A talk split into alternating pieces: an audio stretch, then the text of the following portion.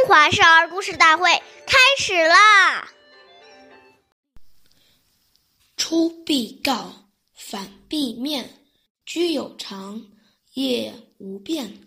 那这段小古文是什么意思呢？出门要告诉母亲一父母一声，回来也要通报一声，以免父母牵挂。岁月易流逝，故事永流传。我是中华少儿故事大会讲述人刘吉哲，我来自大赵营金喇喇叭钢琴艺校。今天给大家讲的故事是《聂政养母》第四集。聂政是战国时期的大侠士，很孝顺自己的母亲。父亲去世后，他和母亲生活在一起。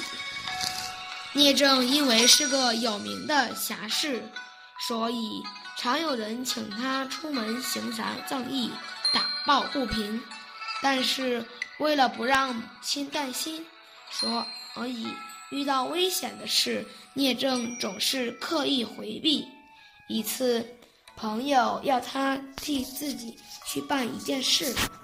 聂政聂政告诉那个人说：“现在有母亲在，不能出去，以后再说吧。”几年后，聂政的母亲去世了，聂政离开了家，替朋友行侠仗义。这次出门后，因为无牵无挂，聂政再也没有回来，他终于死在了外地。下面有请故。故事大会导师王老师为我们解析这段小故事，掌声有请。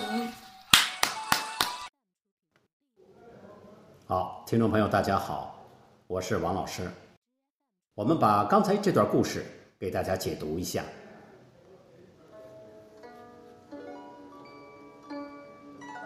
刚才这个故事讲的行为呢，都体现出一个孝子心里常常存着父母。因为心里存着父母，所以他必然就会出必告，反必面。如果心里面把父母忘了，很可能这些细节他也就忽略了。